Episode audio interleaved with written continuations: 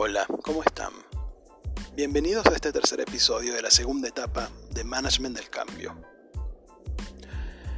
Para hablar de cambio, también tendríamos que hablar acerca de cómo la persona se encuentra en el mundo, cómo se define ella misma, cómo se siente ser en el mundo.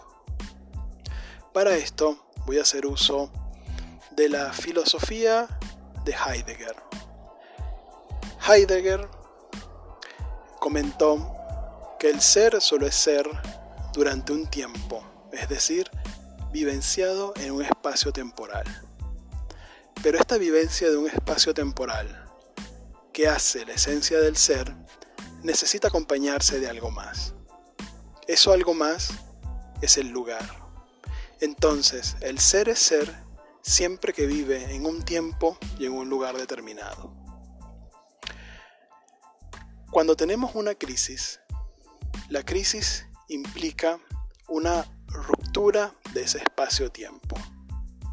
En el continuo que es el ser humano, el continuo del vivir en un lugar determinado, la crisis representa una interrupción de esa continuidad.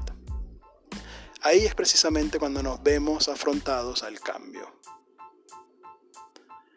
esa disposición que nosotros teníamos a existir en un espacio y en un momento determinado, se ve afectado por algo. Y por eso tenemos que poner en juego las cualidades del ser persona.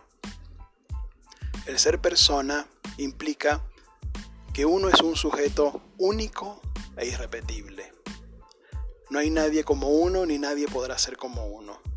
Y esa unicidad y esa cualidad de ser irrepetible trae conllevada consigo la responsabilidad.